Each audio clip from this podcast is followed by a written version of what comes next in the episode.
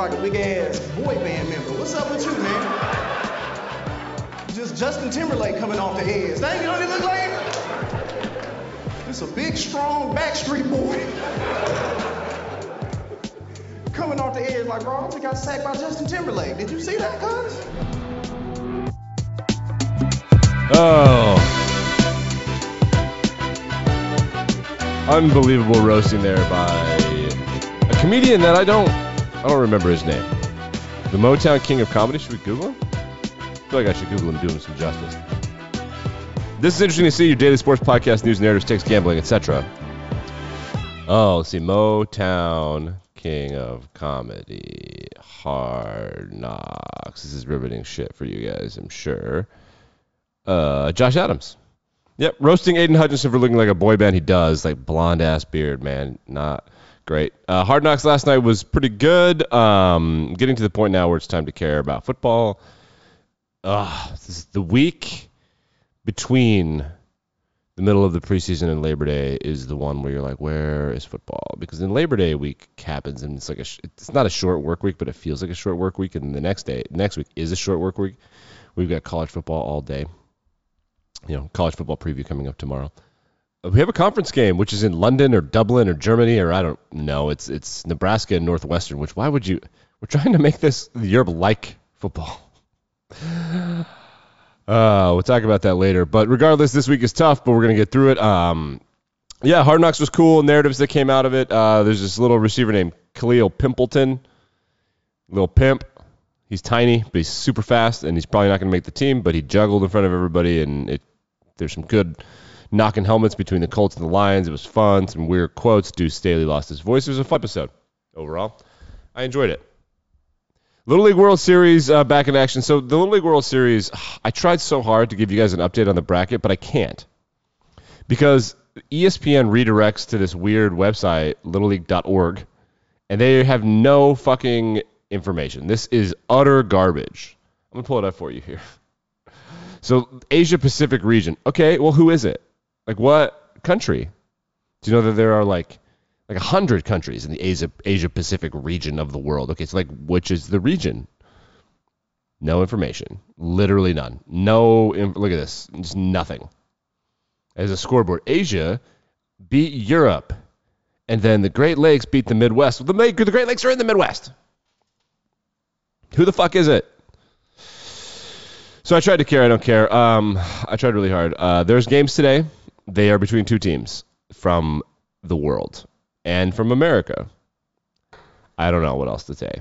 I tried very hard. But the the, the real takeaway from the uh, Little League World Series: a black player covered in cotton. His teammates covered him in cotton. None of his teammates look white. Well, that guy kind of looks white. We'll pull him up. See this right there? Looks kind of like Caucasian skin. Um, officials say no ill intent behind this. Uh, not a great look. Doing this, like here we go. They're just covering him in cotton. So they've picked the cotton out of these dinosaurs and they're just putting on this kid's hair. And he's just sitting there dead eyed. Uh, these guys are from the Midwest region. It was from a mid, yeah, the Midwest region. It's from a stuffed animal that was given away during a game. Yeah, really not a great look. That happened. I have no information as to whether or not someone's going to be punished. This only happened yesterday, from what I understand, or maybe two days ago. But there's nothing new has happened other than there was an apology to people watching. So we don't know how the kid's doing. we don't know anything. Little League World Series is getting. They're not doing a great job as far as information and broadcasting. It doesn't. It could. It could have been better. It was awesome back in the day when like, oh, ESPN has their shit together. We can watch Little League baseball on TV. It's like a dying thing now. So we over to college football, where Nick Saban has been greenlit for an eight-year, ninety-three point six million dollar contract extension. His last year with the university, according to this contract, shall be twenty and thirty man. He makes per day just north of $23,000 this year, which is about $15 fewer than annual tuition at the University of Alabama. And I will tell you right now, my take is kind of underpaid because talked about this a lot during the pandemic. College football is big business. Making millions of dollars. Yeah, true. It is small potatoes compared to education. You know why the Big Ten and, and the Pac 12 and the Ivy League didn't play sports yet? Because they make millions, hundreds of millions in education. Nobody has been better for advertising for a university than Nick Saban until TikTok made uh, Bama Rush a thing. Hashtag Bama Rush.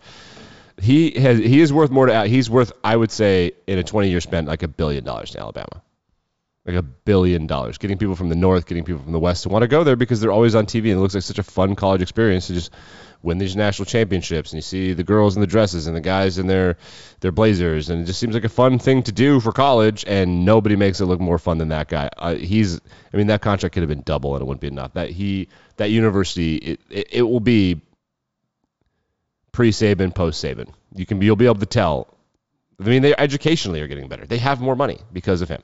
So that's a huge, huge, huge contract. It's crazy.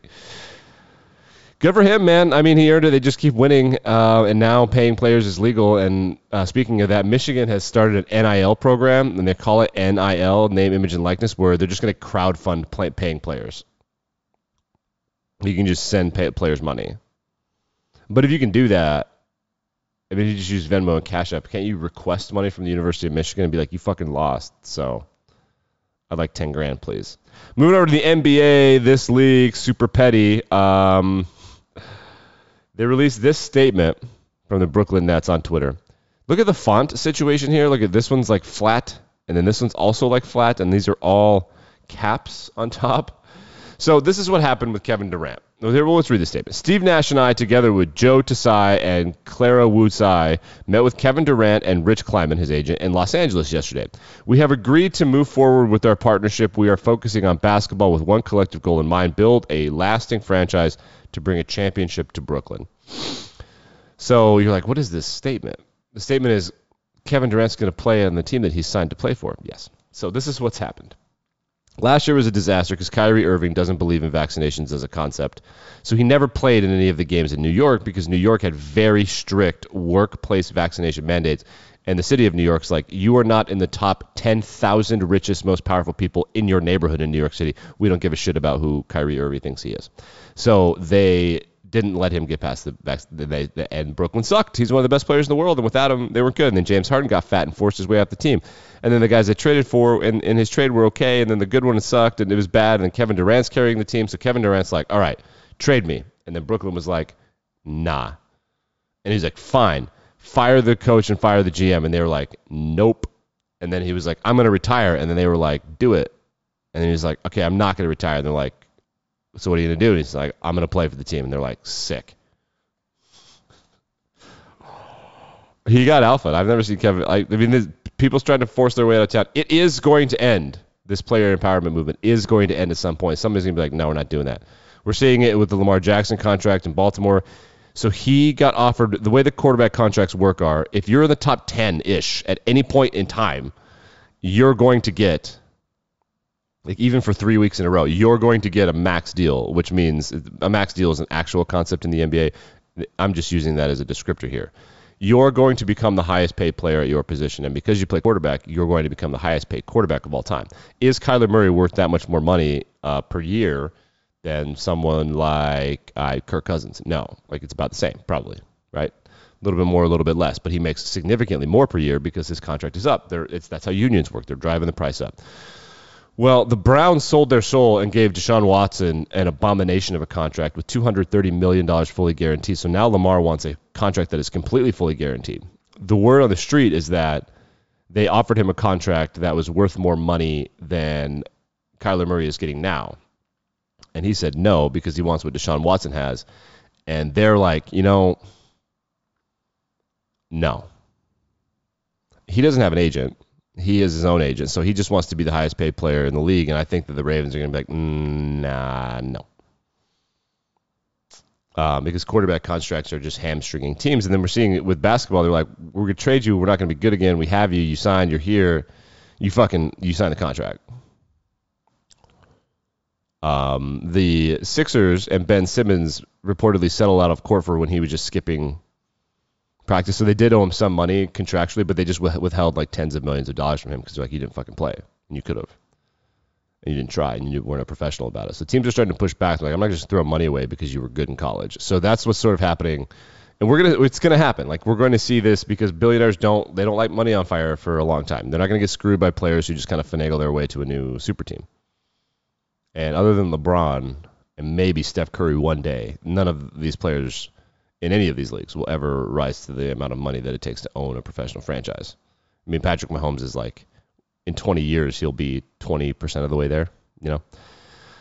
Okay, let's move on. Uh, I want to talk about. Let's see what I have for you guys here. Oh yeah, the Arizona Arizona State. So the Arizona Coyotes, the Phoenix Coyotes hockey team, uh, used to play at something called Gila, Gila Arena. And if you don't know Phoenix, Phoenix is enormous.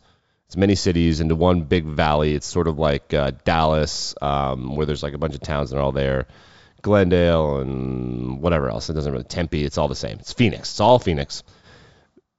They used to play in a place where nobody gave a shit about hockey, and as a result of that, nobody went to the games. They were also very bad. They used to be good about 15 years ago. They were fun occasionally and now they suck. So nobody goes. There's no money, and then the team stopped paying rent to the arena. They don't own the arena. They lease it from I think the city and some other people.